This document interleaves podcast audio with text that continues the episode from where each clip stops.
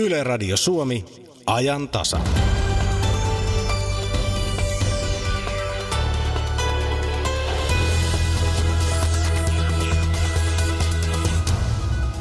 Ajantasa tulee nyt maalaismaisemista Mäntyharjulta Etelä-Savosta. Mäntyharju on esimerkkinä, kun pureudumme maaseudun vetovoimatekijöihin, minkälaisessa roolissa ovat kulttuuri ja elinkeinoelämä, voisiko kesäasukkaita houkutella jäämään pidemmäksi aikaa, entä kuinka suuri voima on kotiseuturakkaus. Myös lato on puheenaiheena Nimittäin ladoilla on ollut iso rooli Suomessa hevosaikoina, silloin kun polttoaineena toimi bensiinin sijaan heinä. Minä olen Maria Alakokko ja kanssani tätä suoraa lähetystä täältä Mäntyharjulta ovat tekemässä Mira Stenström ja Jakke Holvas. Ja täällä on vanha Hämeen, Savon ja Karjalan liittymäkohta täällä Mäntyharjulla ja täällä on oikein kallioon hakattu rajan merkkikin, joten oletan, että tässäkin lähetyksessä kuullaan näitä murteita. Ja Jakke, miltä, mikä suhte, suhde sinulla on murteisiin? Täytyy muuten mainita, että tuossa lensi käpytikka. Hauskasti naksutteli. Se on sellainen suhde. No ei suinkaan, siis Vantaalla lapsuus. niin. Ja siellä ei oikeastaan murre, murretta ollut. Mutta sitten tuossa, tuossa 80-luvun lopulla olin yhdellä kansanopistolla, johon tuli ympäri Suomea nuoria. Ja siellä sai kuulla varmaan kahdeksaa murretta. Se oli nautinto, eli vaikka itse mielestäni puhu kauheasti murretta, niin nautin murrepuheesta entistä enemmän minä taas tuun tuolta Länsi-Suomesta määalueelta ja siellä paljon oli myöskin tällaisia ruotsinkielisiä sanoja, esimerkiksi lonka. Eli tarkoittaa pitkoa, tulee siis Ruotsista suoraan ja niitä sitten välillä joku ihmettelikin, että mitä noin nyt kuvittelee olevansa, kun ne puhuu tuolla tavalla. Vantaalla entäs... muuten oli polkupyörän ohjaustanko oli stonga. No niin, eli siellä on sama juttu. Mira, entäs sinä? Minä olen kotoisin Pohjois-Karjalasta ja minä olen asunut pääkaupunkiseudulla aika aika pitkään jotenka murre on aika hyvin hävinnyt, mutta äh, joskus aina puoliso sanoo siitä, että kun kotonta soitetaan, niin hän tietää, että milloin kotonta vanhemmilta soitetaan, koska murre muuttuu. Eli, siis eli kotonta. Kotonta, kotoa, kotoa soitetaan, vanhemmat soittavat, eli, eli murretaustaa on, mutta tietysti kun kauan on asunut muualla, muualla kuin sieltä, mistä on kotoisin, niin murre on hävinnyt, mutta joitain sanoja on. Kun lähden metsään, niin äh, miemään mehtään en mene metsään. Kyllä mäkin muuta heti kieltä, kun mä menen satakunnan suuntaan tai puhun äitin kanssa puhelimessa. Jakke, jatkaks sä tästä murreasiasta hetke? Joo, kyllä vaan. Täällä on yhtyö nimeltä Läpi kuultava ja basisti Ilkka Matikka on tässä kaverinani ja kävi tuossa ilmi, kun etukäteen kysyin, että jokin murre on hallinnassa. Mikä se on? No me on itse että vaikka ollaan täällä Etelä-Savossa, niin tota, en tiedä uskaltaako tällä sillä tavalla sanoakaan, että tota, Karjala poikii täällä savolaisten keskuudessa. Ne on aika päällikkömiehiä nämä savolaiset näissä. eli, eli on, on, riski puhua täällä tuollaista on, on, nimenomaan. Mitä voi käydä? No saattaa, saattaa olla, että basistille yleensä niin täytyy varautua kaikkeen. Että mitä... Basistivitseihin? No esimerkiksi joo. Haluatko kuulla maailman lyhyemmän basistivitsin? Ole hyvä. Basisti kulki ravintolan ohi. Piti vähän aikaa miettiä. Hei, teidän ka- kappale, joka on voittanut tällaisen tosiaan Mentyharju-kisan, on nimeltään Lapikas vieköön. Ja Lapikas viittaa ainakin omissa mielikuvissani Lappiin. Mm-hmm. Miksi tällainen nimi? No ehkä sille Lapin kanssa tai olla mitään merkitystä, mutta se on historiallisesti sitä aikaa, kun, kun tuota, niin Mäntyharjulta lähdettiin esimerkiksi vaikka Pietariin töihin – oli tätä flanellipaita-aikaa, jolla oli lapikkaat jalassa. Ja se tarina kertoo siltä ajalta ja siitä johtuu, että lapikas askel, Iiris Lähteenkorva on sitten napakasti sovittanut ja sanottanut ja kohta se sitten jossakin vaiheessa varmaan kuullaan täällä.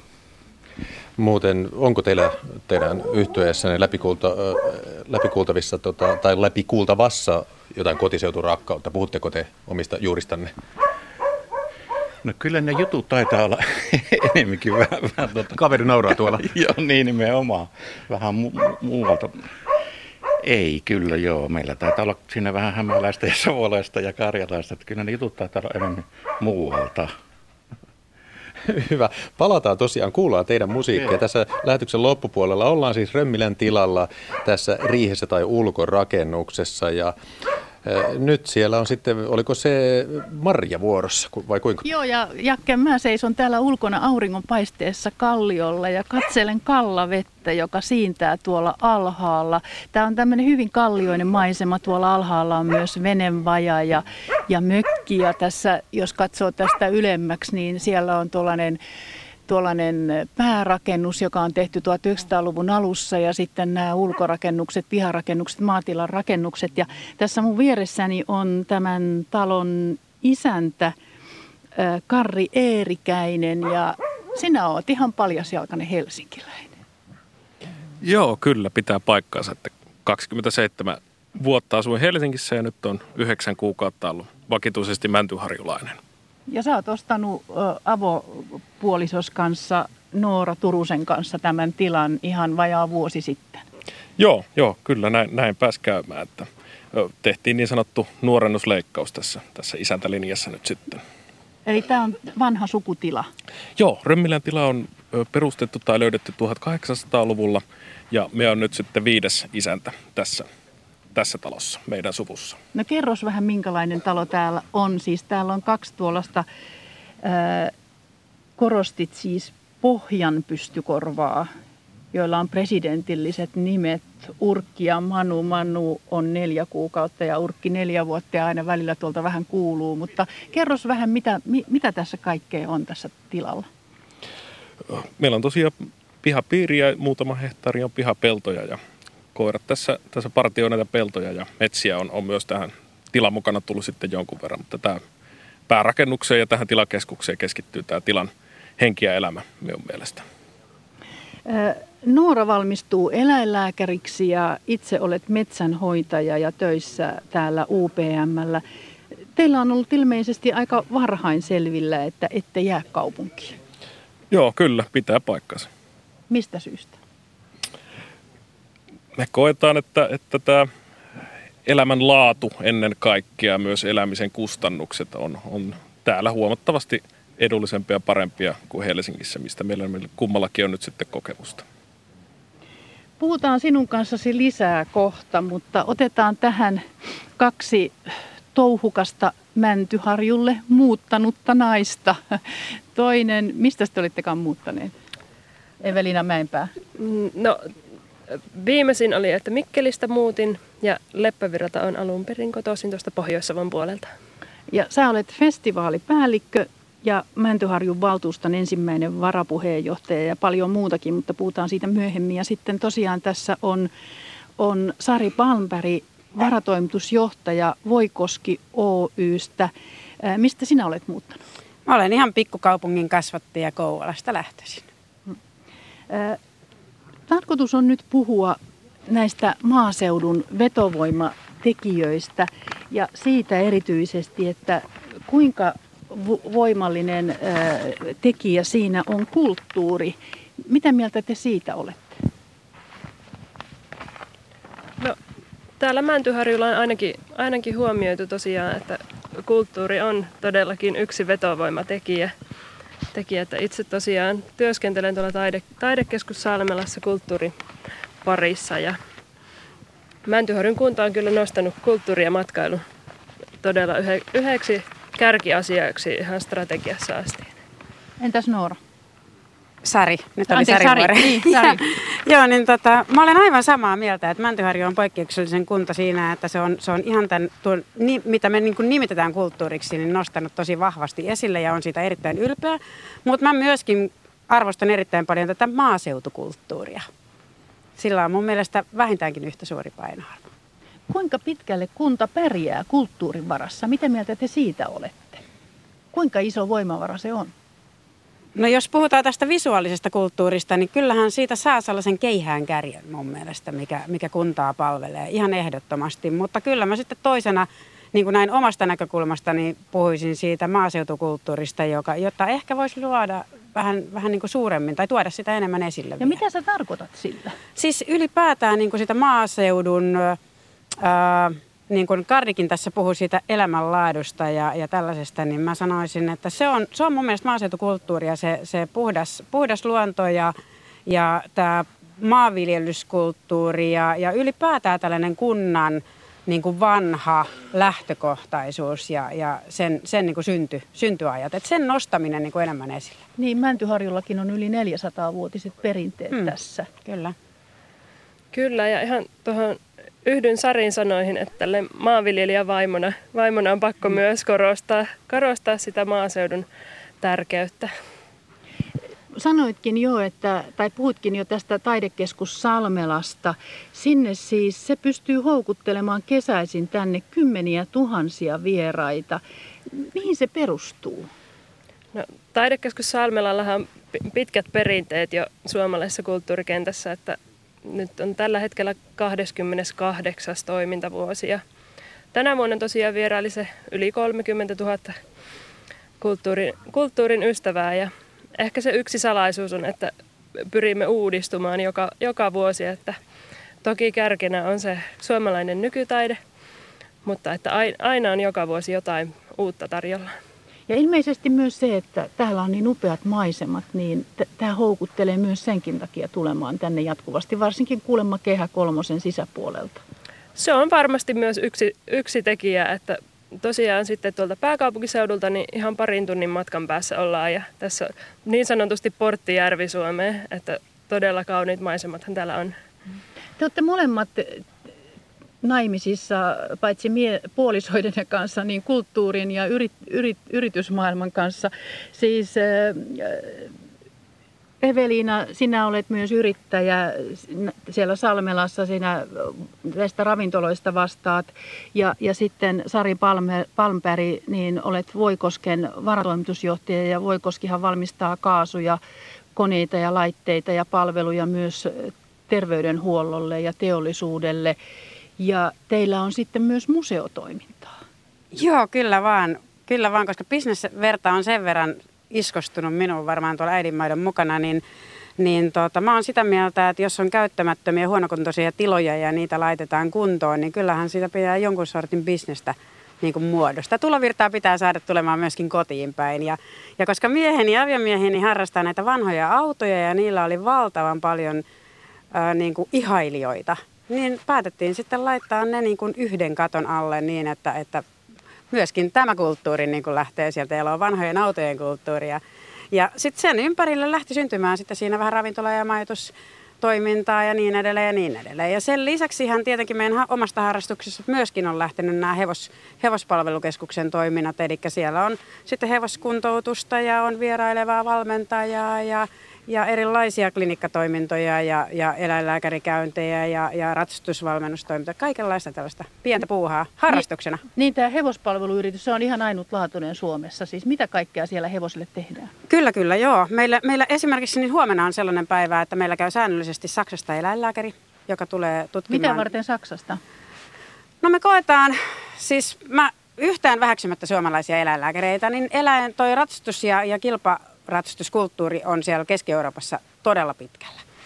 Ja, ja mä sanoin, että hirveän usein sattuu sitten nämä diagnoosit kohdalle, ja koska meillä oli hirveän hyvät kontaktit omien hevosten kanssa sinne, sinne Saksaan nimenomaiseen tähän, tähän samaan eläinlääkäriin, niin mä ajattelin, että on hirveän helppo jatkaa tällaista yhteistyötä. Ja nythän se on sitten tarjolla kaikille asiakkaille. Eli hän tulee säännöllisesti katsomaan sekä ennaltaehkäisevästi että sitten vähän korjaavastikin näitä, näitä hevosia ja, ja sitten siellä, siellä niin kuin harjoittaa tätä eläinlääkäritoimintaa, mutta sittenhän meillä on tietysti omassa perheessä tällainen vävy, joka myöskin on eläinlääkärialueella ja, ja harjoittaa sitten myöskin, tai pystyy tässä näissä meidän tiloissa harjoittamaan omaa toimintaansa. Et siellä on meillä röntgenlä, röntgenlaitteet ja ultraäänilaitteet ja jotain muita kuntoutusvesimattoja ja tällaista, mutta sen, sen niin tota, lisäksi siinä on sitten tosiaan tällaista mitä mä sanon, kokonaisvaltaista hevosten kuntoutustoimintaa. Että sinne tulee ulkopuolelta hevosia kuntoutettavaksi. Eli täällä Mäntyharjulla, siis tämä on vähän yli 6000 asukkaan paikka, niin, niin täällä on aika paljon teollisuutta. Täällä on myöskin suurin työllistäjä tällainen Veisto Oy, joka tekee sahatar, sahatavaran tuotantolinjoja ja, ja niitä lähtee täältä ympäri maapalloa. Siis 80 prosenttia tuotteesta menee ulos. Tämä houkuttelee siis jollain tavalla tämä alue myöskin yrittäjiä. Minkälainen rooli kunnalla tässä on, että, että tuoko yritykset lisää yrityksiä ja kulttuuri lisää kulttuuria ja, ja, ja miten te tätä edesautatte, Evelina Mäenpää? No tuossa just ennen tätä lähetystä juteltiin tuon Sarin kanssa tästä yritysten roolista Mäntyharjussa ja täällä on todella niin kuin positiivinen suhtautuminen ja Sari tuossa kertoi, että ei ole missään muualla, muualla törmännyt, törmännyt vastaavanlaiseen, että kunnassa on erikseen henkilö, johon voi ottaa yhteyttä, jos haluaa perustaa yrityksen tai siirtää yrityksen Mäntyharjuun ja rakennetaan vaikka halli sitten sitä varten, mm, että, mm, että saa tarvittaessa, mm. että saa yritystoiminnan täällä, täällä pyörimään ja se on, se on kyllä todella, todella tärkeää sitten ja todella tärkeä vetovoimatekijä sitten Mäntyharjulle. Onko tänne, te jatkuvasti ilmeisesti markkinoitte myös Mäntyharjaa. Onko nyt tulossa lisää yrityksiä ja onko täällä sitten työvoimaa tarjolla, jos sitä tarvii? Minkälainen tilanne siinä on? No just tässä viime aikoina on tullut tässä pari, parikin isoa, isoa yritystä tuonne hoivapuolelle, että on tullut ja koko ajan sitä työtä, työtä tehdään kunnassa, että, että tulisi, tulisi sitten lisää tekijöitä tänne. Minkälaista yritystoimintaa te tänne kaipaatte lisää? Siis kaivataanko tänne jotain tiettyä? Onko täällä sellaisia ajatuksia? Tai onko meillä... laajentumisajatuksia voi? Sitä ei koskaan tiedä. Mutta niin, Mä sanoisin, että meillä on tällä hetkellä peruspalvelut ja kaikki tällaiset on hirveän hyvissä kantimissa. Että näin pieneksi kunnaksihan meillä on aivan loistavat palvelut, ihan, ihan niin kuin käsittämättömän hyvät. No kerro nyt minkälaiset. Kiitos meidän valtavan kesäasukasmäärän. Meillä on todella hyvät kaupat, meillä löytyy jopa terveystalo, elokuvateatteri, op- optikko, elokuvateatteri, vaatekauppa aivan loistava ja niin edelleen. Että meillä on niin kuin hirveän hyvät peruspalvelut niin kuin kunnan kokoon nähden. Ja mä en heti keksi mitään, mitä, mitä niin kuin puuttuisi, mutta mä sanoisin, että kaikki yritykset on tervetulleita, koska se tuo koko ajan lisää elämää. Eli jokainen yritys tuo sitä elinvoimaa tälle alueelle. Ja, ja kun sä kysyit siitä työntekijöistä, niin mä sanon toistaiseksi me ollaan saatu alueelta ainakin niin kuin todella hyviä työntekijöitä. Ja helposti. Siis tänne muutetaan myös työn perässä ilmeisesti mielellään. Mm, meille ainakin kyllä tulee. Kyllä ja Tuossa juuri eilen, eilen työpöydän ääressä laskin, että meilläkin tuolla Salmelassa on paljon kesätyöntekijöitä, niin ää, yli 70 prosenttia on tästä Mäntyharjulta. Ja yli 60 prosenttia oli semmoisia alle 25-vuotiaita, että tosi paljon nuoria myös työllistetään. No jos te vielä nyt ihan listaisitte, että, että mikä teille henkilökohtaisesti on tässä täällä paikalla rakasta? Onpa vaikea sanoa. Se, se on sellainen kokonaisvaltainen juttu. Mä mietin tuossa just kun ajelin tänne päin, että mikä se on se, se vetovoima. Mutta kyllähän se varmaan on se, että, että ensinnäkin se puhtaus, se puhdas ilma, se, se tietynlainen rauha, jos sitä haluaa. Kyllä täältä elämäänkin löytyy, jos sitä haluaa. Ja ö, hitaasta rytmistä ei voi puhua, vaikka sitä, sitä yleensä niin mainostetaan, koska mä en ainakaan sitä ole vielä kerinyt löytää, mutta, mutta kyllä se varmaan on sellainen niin kuin luonnon arvostaminen. Entäs Evelina? No varmasti tuli tuossa vähän samoja asioita mieleen, mutta tuli niin kuin luonto ja sitten nämä ihmiset täällä, niin on, mm. on lupsakoita ihmisiä niin sanotusti, niin, niin, niin se, se tekee kyllä se, sen Mäntyharjun tunnelman. Ja Suomessa puhutaan nyt aika paljon siitä, että, että puu on myöskin meidän tulevaisuutemme ja sehän on myöskin meidän menneisyytemme. Tavallaan ympyrä siinä sulkeutuu. Puu on ollut keskeisessä asemassa ennenkin ja esimerkiksi silloin kun meillä rakennettiin satoja tuhansia latoja, niin silloin puu on ollut keskeisessä asemassa ja nyt me perehdymmekin vähän tässä latokulttuuriin, koska täällä on, on myöskin lato tässä hienossa Mäntyharjun, Mäntyharjun maalaismaisemassa. Siis tämä suora lähetys tulee Mäntyharjulta ja me mietimme maaseudun vetovoimatekijöitä ja Mira jatkaa tästä nyt sitten, Mira Stenström jatkaa tästä nyt sitten eh, vieraansa kanssa.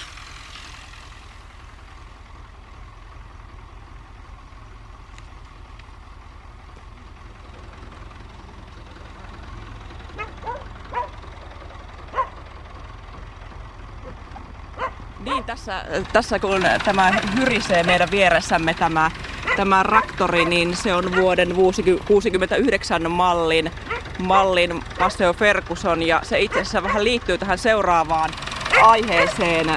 Tässä juuri Marja kerkisikin jo sanoa, että, että puhutaan ladoista ja mikä tähän maaseutuun enemmän liittyisikään kuin ladot voimallisempina Nimittäin niiden välityksellä on suomalaista yhteiskuntaa rakennettu ja näihin latojen saloihin on perehtynyt Heikki Koljonen. Tässä nyt tosiaan traktori hurisee, huristaa vieressä. Ennen autoja ja traktoreita meillä oli hevosia ja hevoset tietysti tarvitsivat heinää ja missäpä muualla sitä heinää säilytettiin kuin ladoissa. Kun olet tutustunut latojen historiaan, niin miltä ajalta meiltä löytyy ensimmäiset merkinnät ladoista? No oikeastaan vasarakulttuurin, kirveskulttuurin aikana jo puhuttiin, että latoja olisi jolla, jossakin muodossa tarvittu, mutta varsinainen tämmöinen ensimmäinen aidosti viesti on Kalanin pappilan katselmuskirjassa, jossa Kustaa Vilkuna oli tutkinut väitöskirjaansa ja todennut, että papit olivat sitä mieltä, että täytyy rakentaa latoja. Eli ihan tällainen määräys on tullut, että latoja pitää olla. No näin ainakin kirkonmiesten mielestä ja tietysti hekin halusivat tietysti menestystä ja ladot sitä toivat heille. Niin meillä on käsite latomeri. Mistä se oikein juontaa? No se juontaa varmaan siitä, että Pohjanmalmissa oli suuria aukeita ja heinänkorjuaika oli hyvin lyhyt ja piti nopeasti saada aikaa, niin tehtiin paljon latoja. Ja Pohjanmaalla, kun näkymä on pitkälle, kauas, niin siellä tämä maisema myöskin muodostui tämmöiseksi latomaiseksi ja mereksi sitä kautta. Kuinka paljon meillä parhaimmillaan latoja on, on ollut, kun tämmöinen käsite on päässyt syntymään? No Suomessa oli parhaimmillaan, kun meillä oli 330 000 maatilaa, niin sieltä kautta voi laskea, että noin miljoona, jopa yli kappaletta oli latoja aikoinaan. Se on ihan valtava määrä, vai onko se paljon siihen aikaan verrattuna? No onhan se valtava määrä, että jos sitä vertaa vaikka nykypäivänä omakotitaloihin, niin omakotitaloja on suurin piirtein sama määrä. Tänä päivänä tuli aikoinaan latoja. Ja toinen, toinen mittari voisi olla esimerkiksi, jos yksi lato olisi 6 metriä, niin siitä tulee 6000 kilometriä yhtä soittoa latoa. Eli aika, aika monta kertaa saisi mennä Suomenkin päästä päähän. No kolme kertaa voisi käydä Lapissa ja tulla takaisin tuonne Suomenlahdelle. Niin voi latojen määrää, määrää vähän havainnollistaa tuo latojen kulta-aika, niin, niin jos ajatellaan, että parhaimmillaan miljoona latoakin on ollut, niin se tietysti liittyy siihen, että milloin meillä elämä on ollut hyvin sellaista maaseutusidonnaista tietenkin.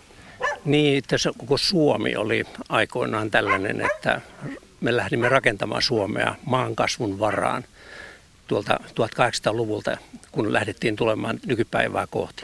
Ja siellä kaiken elämän perusteena niin teollisuuden kuin elinkeinon toimintojen kohdalla, niin heinä ja ladot oli aivan keskeinen osa.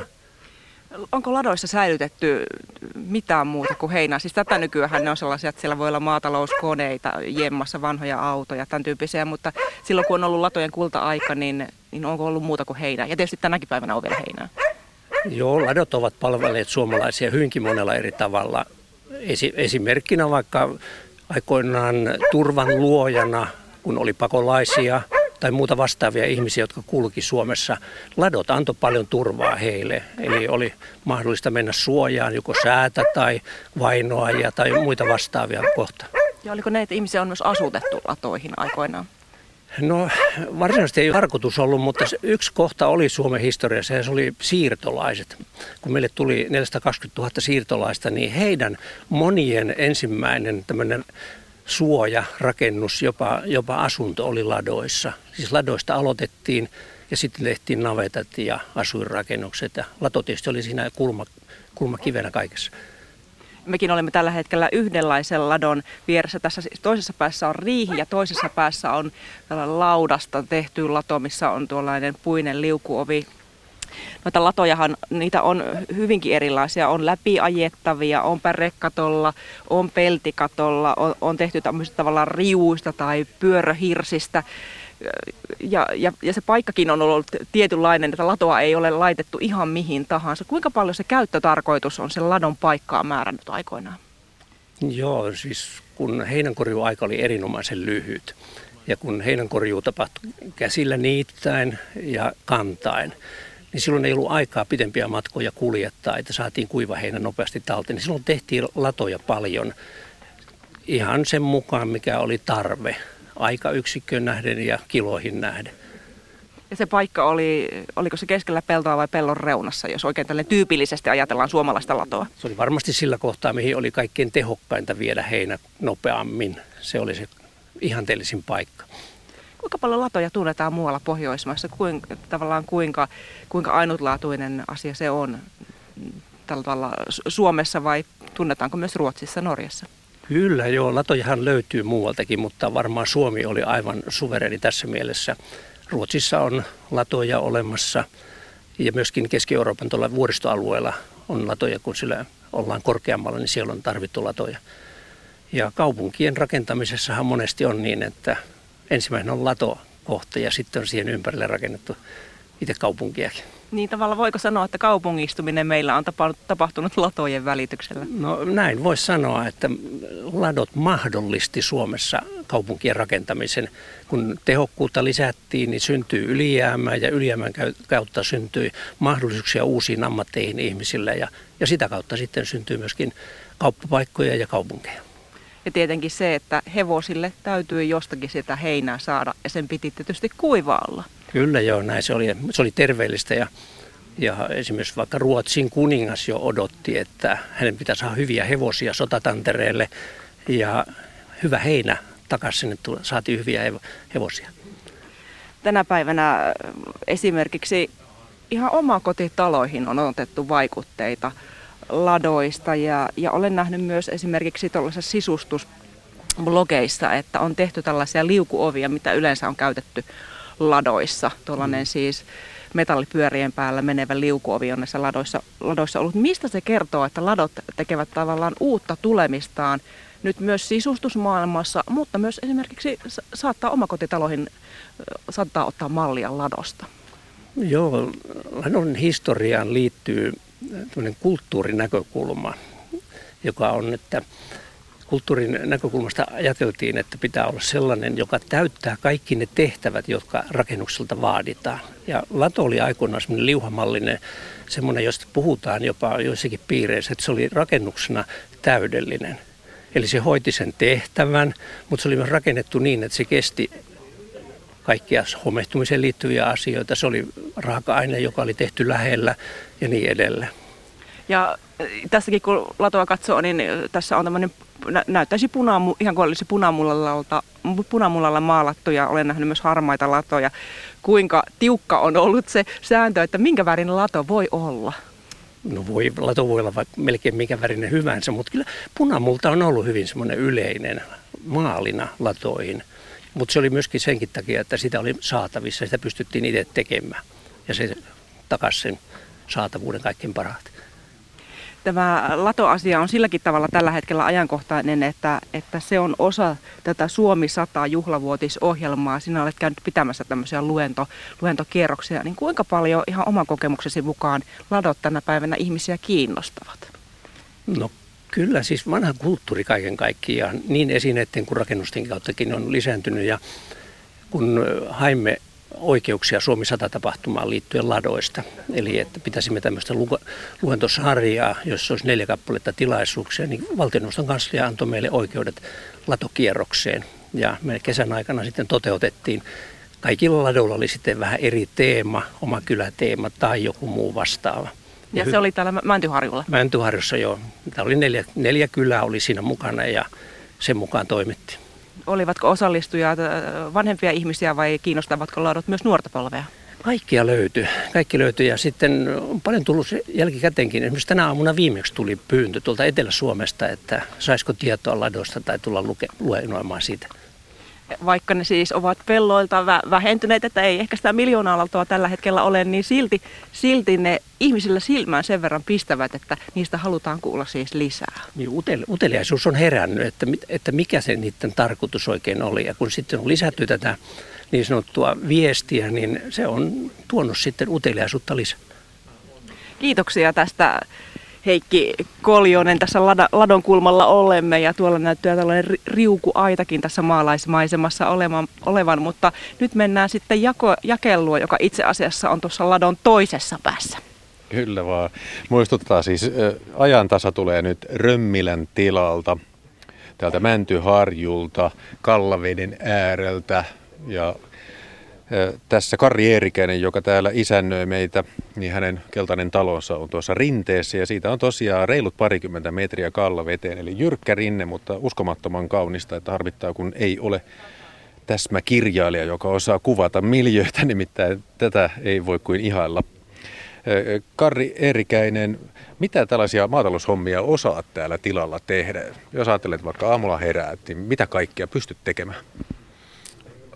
Ihan tavallisia arkirutiineihin, mitkä varsinaiset ma- maatalousjutut ei kuulu. Ehkä, ehkä nyt sitten mitä saatan käydä perunoita juureksia poimimassa tuolta iltaa varten, mutta muuten tämä, tämä vastaa hyvinkin sitä, sitä elämää, mitä on, on elänyt Helsingissä aikaisemmin. Että ei se, että asunko täällä nyt sitten maalla vai, vai kerrostalossa Helsingin viikissä, niin ei, ei merkittävä ero. Aamulla käydään koirien kanssa lenkillä ja sitten lähtee ja, ja illalla uudestaan ja tekee sitten mua ja mitä tekee. Tuossa äsken pörähti käyntiin Massi Ferguson-niminen traktori, joka sinulla on. Mitä kaikkea teet sillä? No sen verran meillä on tässä mehiläisiä on, on talossa ja nyt viimeisin projekti, mitä, mitä tällä traktorilla tehtiin viime keväänä, muokattiin pellot ja kylvettiin sitten tämmöinen aurinkokukka, hunajakukka sekoitus näihin peltoihin ja, ja niin kuin pe- pellon muokkaukseen, puutavaran, halkojen kuljetukseen ja tämmöisessä tämä traktori on, on mukana. Niin tosiaan, kun olet sieltä Viikistä muuttanut tänne Römmilään, tänne Mäntyharjulle, niin miten maaseudulla täällä Mäntyharjulla suhtaudutaan kaupunkilaiseen, tulokkaaseen? Mut on otettu tosi hyvin täällä vastaan, ei välttämättä kaupunkilaisena, mutta uutena mäntyharjulaisena. Ei, täällä ei, en, en näe, että eroteltaisiin kovin voimakkaasti erikseen kaupunkilaisia ja maalaisia. Oma tämmöinen ryhmänsä on ehkä sitten mökkiläiset ja kesäasukkaat, jotka, joilla välillä on tämmöisiä omaleimaisia juttuja kesäaikaa täällä. Eli tavallaan ne, jotka varsinaisesti vain ovat käymässä täällä, niin ne suhtautuvat sitten kriittisemmin uustulokkaaseen. No ehkä, ehkä paikalliset suhtautuvat omalla tavallaan sitten kesäasukkaisiin hyvin ja lämpimästi, koska, koska kesäasukkaat pitävät paljolti tätä, tätä paikkakuntaa elossa ja hengissä ö, tällä hetkellä. Kari Erikäinen, ollaan täällä Römmilän tilalla. Täällä on aikaisemmin pidetty lehmiä Islannin hevosia. Onko teillä avopuolisosi kanssa suunnitella jotain eläimiä tänne? Meillä on tarkoituksena ottaa harrasteeläimiä. Nora on, on hevosihmisiä ja uskoisin, että jonkin, jonkinnäköinen hevonen täällä tulee jatkossakin olemaan. Aina on ollut hevonen, niin uskoisin, että näin tulee olla jatkossakin ja tykkäät luonnosta, paitsi että olet metsänhoitaja, niin sitten kerroit juuri tuossa, että aamulla tuli tekstiviesti, että oli kutsu karhujahtiin. Et ehtinyt. en herännyt tekstiviestiin. Mieli kyllä teki lähteä karhujahtiin, mutta odottelen innolla hirvijahtia, mikä alkaa 14. päivä. Ja se on, on rytmittää paljolti tätä maaseudulla olemista, elämistä harrastamista. Tämä metsästysvuoden kierto. Metsästys on, on paikallisille todella, todella tärkeä juttu. Siinä muuten koira haukkuu. Onko tämä koira niitä, jotka lähtevät mukaan sinne hirvijahtiin? Tämä nimenomainen koira ei ole. Mulla on kaksi koiraa ja, ja nuorempi näistä on ensi, ensi syksynä lähdössä mukaan hirvijahtiin. Tämä nykyinen nelivuotias urkki Pohjan pystykorva on, on lintujahdissa mukana tänäkin syksynä. No tuleeko jotain semmoisia haasteellisia juttuja, että mietit, että olisi pitänyt jäädä sinne viikkiin, että eihän tätä jaksa. vai, vai onko se yhtä kukkea onnea nyt, kun on päässyt tänne väljyyteen ja herraskaisen metsän rauhaan? Vielä ei, ei ole kaduttanut hetkeäkään. Tietysti tässä nyt ensimmäiset vuodet menevät varmasti opetellessa ja jos lapsia joskus siunautuu, sekin, sekin varmasti muuttaa tilannetta. Yksi asia, asia kyllä on, mitä, mitä minkä helppoutta ja mitä kaipaan Helsingistä ja Viikistä ja pääkaupunkiseudulta. Se on, on iso, ison elokuvateatterin pehmeä penkki. Todella hämmentävää. Eli se, mikä jää Römpilän tilan isäntä Karri Eerikäistä ikävöittämään on siis ison elokuvateatterin pehmeä penkki. No se ei ole paljon. Kun siellä pari kertaa leffassa käy kaupungissa, eikö se riitä? No kyllä se riitt, sikäli riittää, että siellä, siellä pääsee Helsingissä käydessään käymään, mutta, mutta käytiin aikaisemmin paljon elokuvissa. Mäntyharjulla on kino, tulee ensi illat samaan aikaan kuin, kuin missä tahansa muuallakin Suomessa, mutta toivoisin sinne pehmeitä penkkejä, niin silloin tämä olisi täydellistä. Kiitos Kari Erikäinen ja nyt Maria jatkaa. Niin, Karri tuolla sanoi, että ainoa mitä täältä Mäntyharjulta puuttuu on ison elokuvateatterin pehmeä penkki. Evelina Mäenpää ja Sari Palmberg, mitä te tähän sanotte? No, tuolla Mäntyharjun kinossahan vast, vast ikään uusittu penkit, että nyt on pehmeät isot penkit, niin nyt, nyt on sekin asia korjattu sitten. Kyllä, mä oon aivan samaa mieltä, että ei, ei liene ongelma. Tuossa kun tätä lähetystä aloiteltiin, niin huomattiin, että meidän puhelimet täällä ei oikein toimi, että, että todettiin, että täällä, var, täällä on vähän niin kuin herran kukkarossa täällä Mäntyharjulla, ainakin tällä kohtaa, koska tota, varmaan ainoa on kohta savumerkki, että millä, millä täältä pääsee niin kuin ihmisten ilmoille tekemään jotain ilmoituksia. Toimiiko teillä puhelimet? No joskus saattaa olla tietysti maaseudulla ongelmaa, mutta äh, harvemmin ja tarvitseeko sitä aina, aina olla niin tavoitettavissa? Itsellä ainakin töissä soi niin paljon puhelin, puhelin että se on ihan kotona mukavaa, että jos aina ei tavoitakaan. Hmm. Mä olen taas sitä mieltä, että, että Telia meille kuuluu aina. Ja pahimmat, kun mä joudun työn käymään aika paljon Helsingissä, niin mä sanon, että pahimmat ongelmat puhelimen kanssa on hyvin lähellä Helsinkiä. Okei, sekin on ihan hyvä kuulla.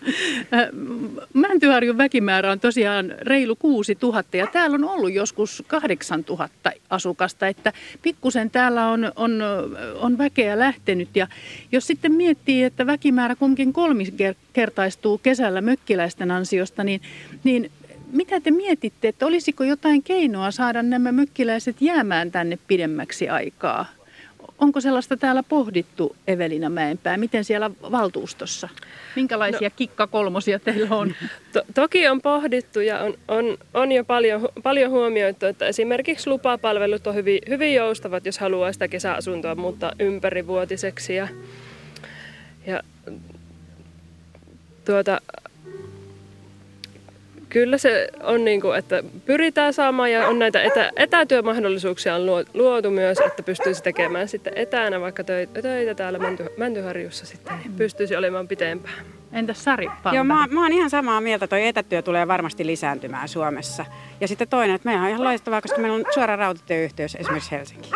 Niin, tämä on siis, Savonlinjan, kyllä, kyllä. Savonlinnan, tai siis anteeksi, Savon, Savon radan, Savon radan, radan varrella kyllä. ja Kuutostie menee tästä. Joo. Täällä on ihan hyvät yhteydet. Joo, joo, siis todella hyvät yhteydet ja, ja niin, sitten vielä nyky, nyky VR-vaunuissa, kun on työntekomahdollisuus ja muuta, että siellä on wifi kaikki käytössä, niin, niin mä koen, että tämä on äärimmäisen niin kuin helppoa. Niin kuin Jos... tämä tekniikka vaan pelaa, niin se on se, niin kuin se, ilmeisesti se korkein kynnys tässä näin. Kyllä, kyllä. Ja sen lisäksi niin tota, kyllä mä kehottaisin ja, ja suosittelisin niin kuin ihmisille muutenkin, että perustamaan yrityksiä muuttaa muutenkin kuin etätyön perässä. Onko jo tiedossa sellaisia, jotka olisi tehnyt näitä muutoksia mökkeihinsä? Tiedättekö yhtään, että, että ovat olleet täällä pidempään kuin sen kesäloman verran?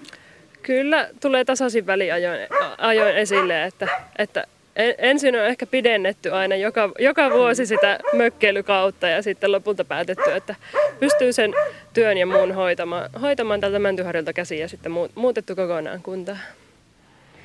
Sitten on tuolla ihan valtion tasolla puhuttu myös sellaisesta mahdollisuudesta, niin kuin pitää Suomi asuttuna, että, että verotusta muutettaisiin vähän siihen suuntaan, että jos asuu vaikka puolet vuodesta siellä mökkipaikkakunnalla, niin, niin sitten se veronmaksu jaettaisiin, jaettaisiin näiden kahden kunnan kesken. Minkälainen keino se mahtaisi olla?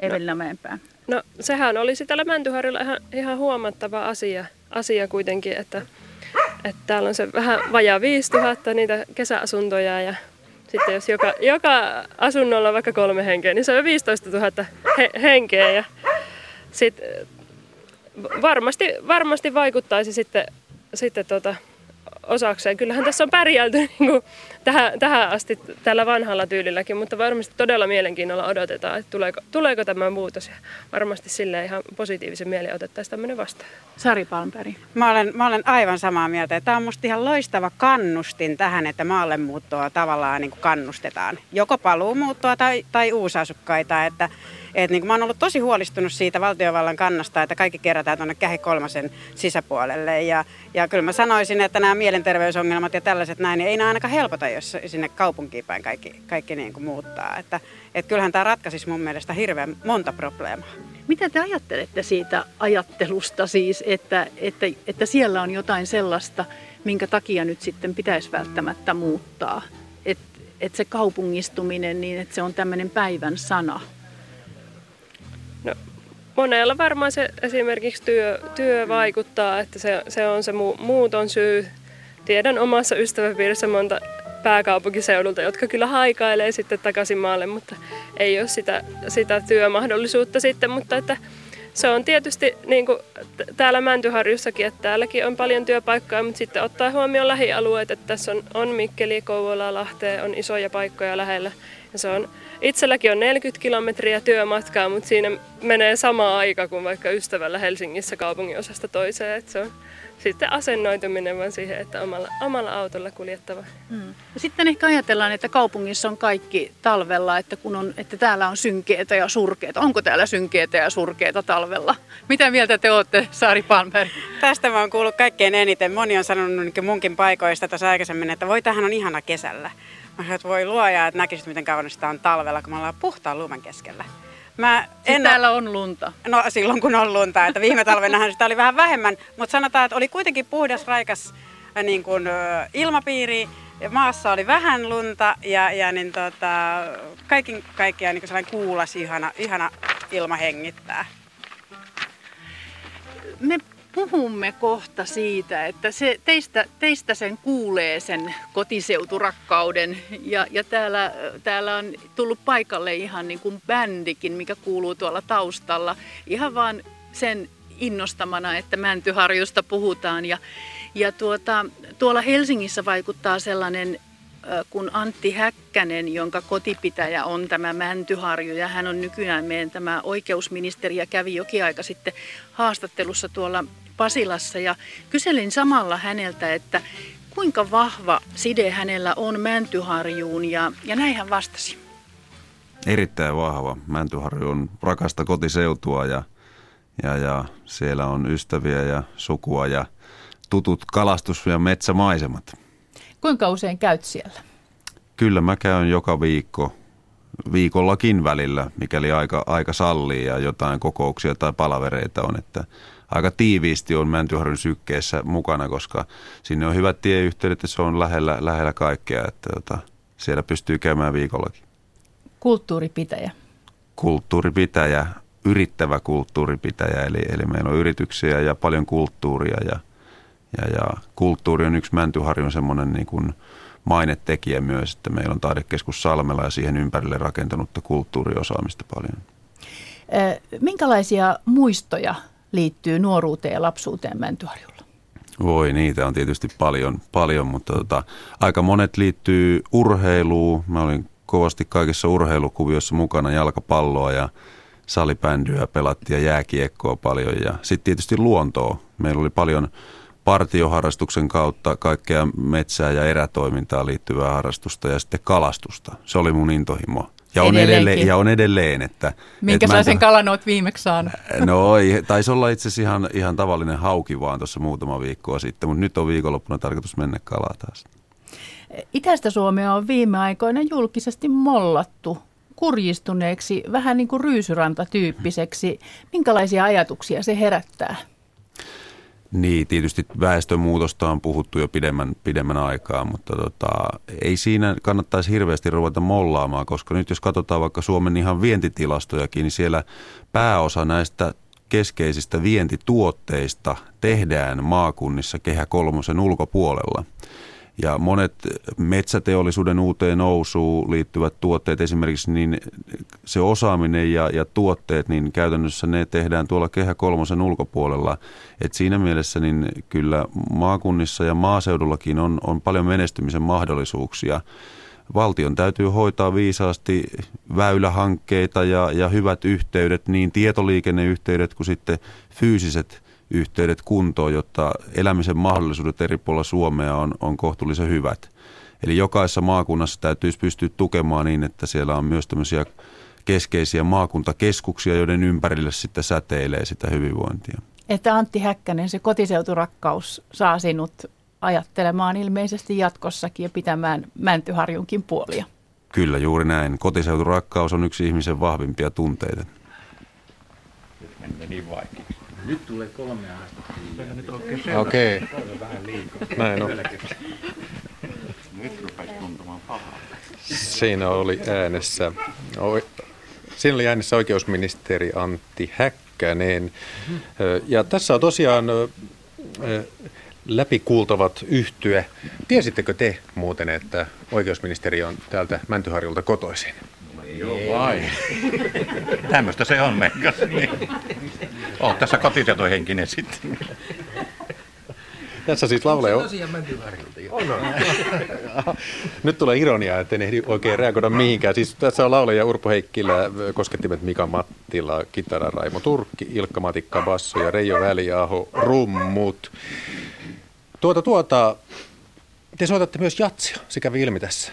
No se oli sellaista lämmittelyä vähän, kun mm, niin piti. ennen tätä varsinaista esitystä niin me piti vähän lämmitellä tässä. Käsky tuli sieltä tekniikan puolelta, että pitää jotain soittaa, niin mehän tehdään niin käsketään tietysti. No nyt ollaan tällaisissa periaatteessa vielä kesäisissä latobändi-olosuhteissa, mutta miten ö, talvet sujuvat ja tämmöiset ronskimmat syksyt täällä Mäntyharjulla? No musiikin merkeissä tietysti se sujuu talvellakin ihan yhtä hyvin, mutta sisätiloissa. Miss, Eli teillä on joku, joku pommisuoja treenikämppänä? Mm, no joo, semmoisia ja sitten kumminkin ne varsinaiset keikkatapahtumat, niin ne on sitten yksityistilaisuuksia, että tanssilavat kyllä hiljenee talvella. Näin sanoi siis läpikuultavat yhtyeen laulaja Urpo Heikkilä. Joo, ja pojat varmaan siirtyy kohta noiden rumpujensa ja muiden soittimiensa ääreen. Me puhutaan tässä vielä vähän aikaa, aikaa tästä kotiseuturakkaudesta. Karri Eerikäinen, siis tämän tilan isäntä, niin sanoit minulle jossain kohtaa, että Sanoit minulle jossain kohtaa, että, että et voisi kuvitella asuvasi Helsingissä ja kuitenkin olet asunut siellä niin kuin pienen ikäsi tähän mennessä, niin mitä se oikein tarkoittaa? Niin, nyt kun on tarjoutunut mahdollisuus muuttaa maalle ja asua maalla, niin, niin, niin tuota, nyt jos, jos saisin, saisin, tai olisi mahdollisuus muuttaa takaisin, niin en, en kyllä sitä mahdollisuutta käyttäisi. Että on, on asunut siellä, on asunut täällä ja valitsen tämän. Ja oletko haikailut tätä jo pitkään? Joo, kyllä, kyllä. Sen ihminen tunnistaa itsestään, että, että tai jos uskaltaa myöntää itselleen, että mitä haluaa, niin sitten ei muuta kuin tavoittelemaan toteuttamaan. Että tässä on hyvä olla. Täällä on hyvä olla, elää ja asua. Entäs muut? Mitäs teille se kotiseuturakkaus oikein tarkoittaa? Mitä Sari Palmberg sanoo? No kyllä mä saan, niin kuin, toistan noita Karrin sanoja, että mä sanon, että se elämänlaatu on kohdalla, että siinä kohtaa kun itse tajuaa, että mitä haluaa, niin ky- kyllä mä sanoisin, että maalla on mukavaa. Onko täällä myös sellainen henki, että, että ollaan niin kuin puhalletaan vähän niin kuin yhteen hiileen. Onko se sillä Vai kurkitaanko ikkunasta ja katsotaan, että mitä se, se naapuri taas tuolla tekee? Kyllä sitä yhte, yhteishenkeä on vielä tallella, että, että yhdessä te, tehdään ja ollaan täällä. Ja on, Mäntyharjulla on kyllä hyvä, hyvä asue. Hmm. No talkootyöt meinattiin pistää verolle, mutta ilmeisesti se ei onnistu, joten, joten se pitää tällaista kulttuuria yllä se talkooasia.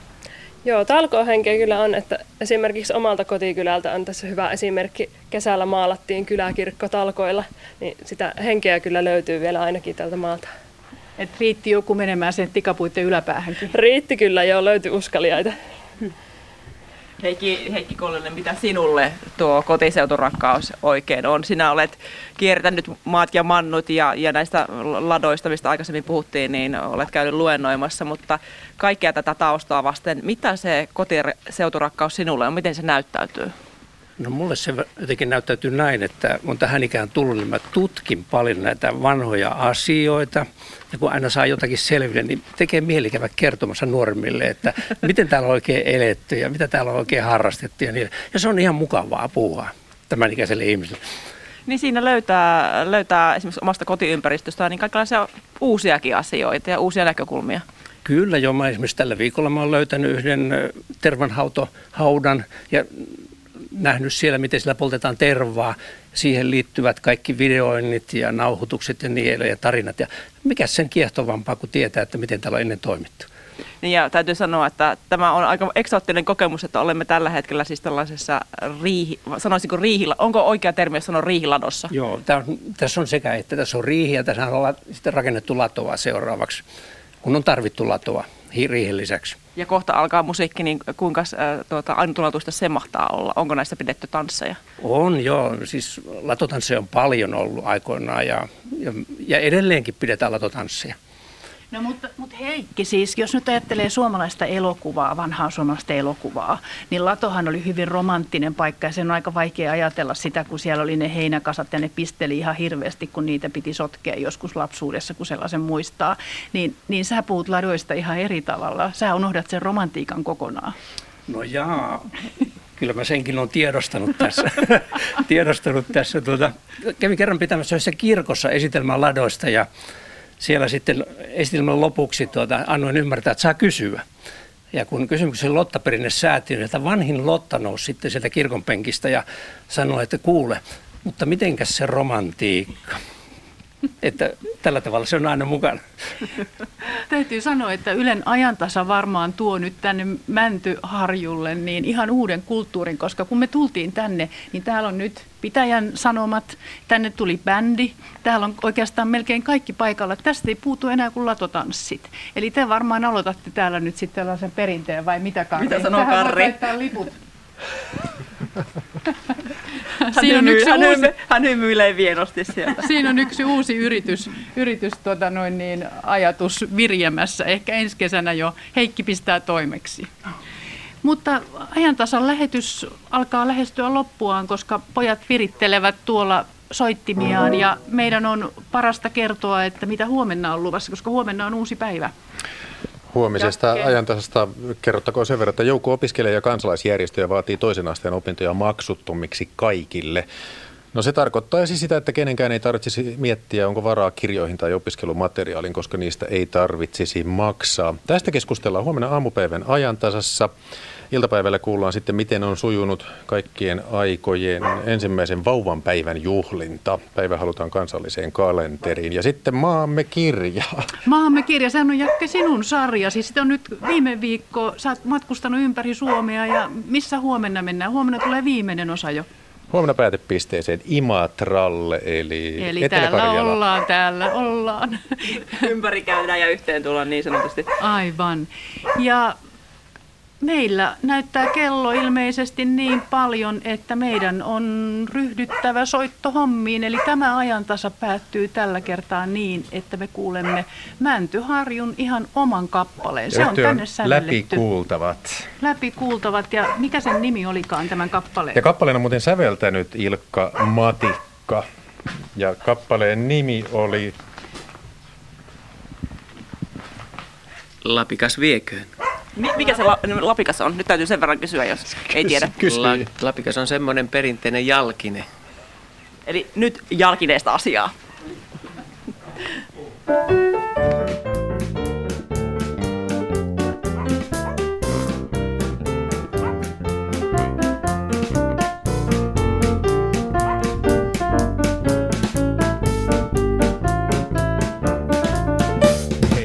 Latikkaissa askel uhkeen urhon luistaa. Suukon suikata hän muistaa eukolleen. Eikä mikään murhe voi nyt tieltä suistaa. Kontti niskaan vain ja posa povehen.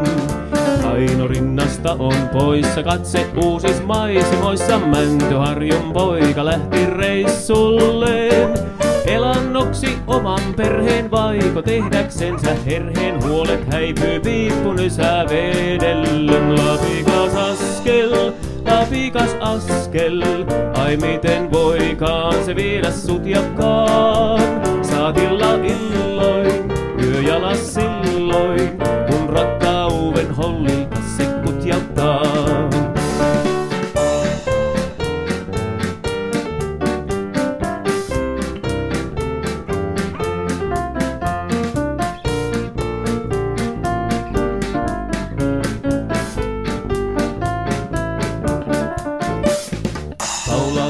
Simsetit ja niskaan kauluspaita. Arjen mentyä mies pistää rantaaliks. Askella pikkaissa vie pois mieli saitaa. Rahat povessa jo käykin painaviks. Hartioilla kevyt reppu kertoo, nyt on eväät loppu. Kurssi parasta on kääntää pohjoiseen. Aatos kauas karkeloista emäntää ja penikoita muista askeltaen kotikonnoille. Lapikas askel, lapikas askel, ai miten voikaan se viedä sut jakaan. Saatilla illoin, yöjalas silloin,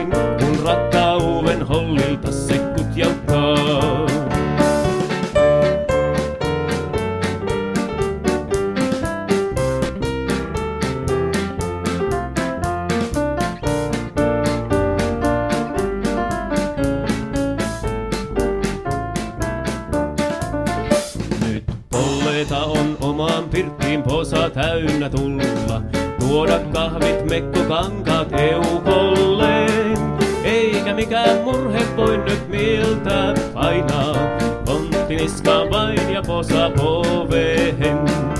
Aino rinnasta on poissa katse uusis maisemoissa. Mäntyharjun poika lähti reissulleen.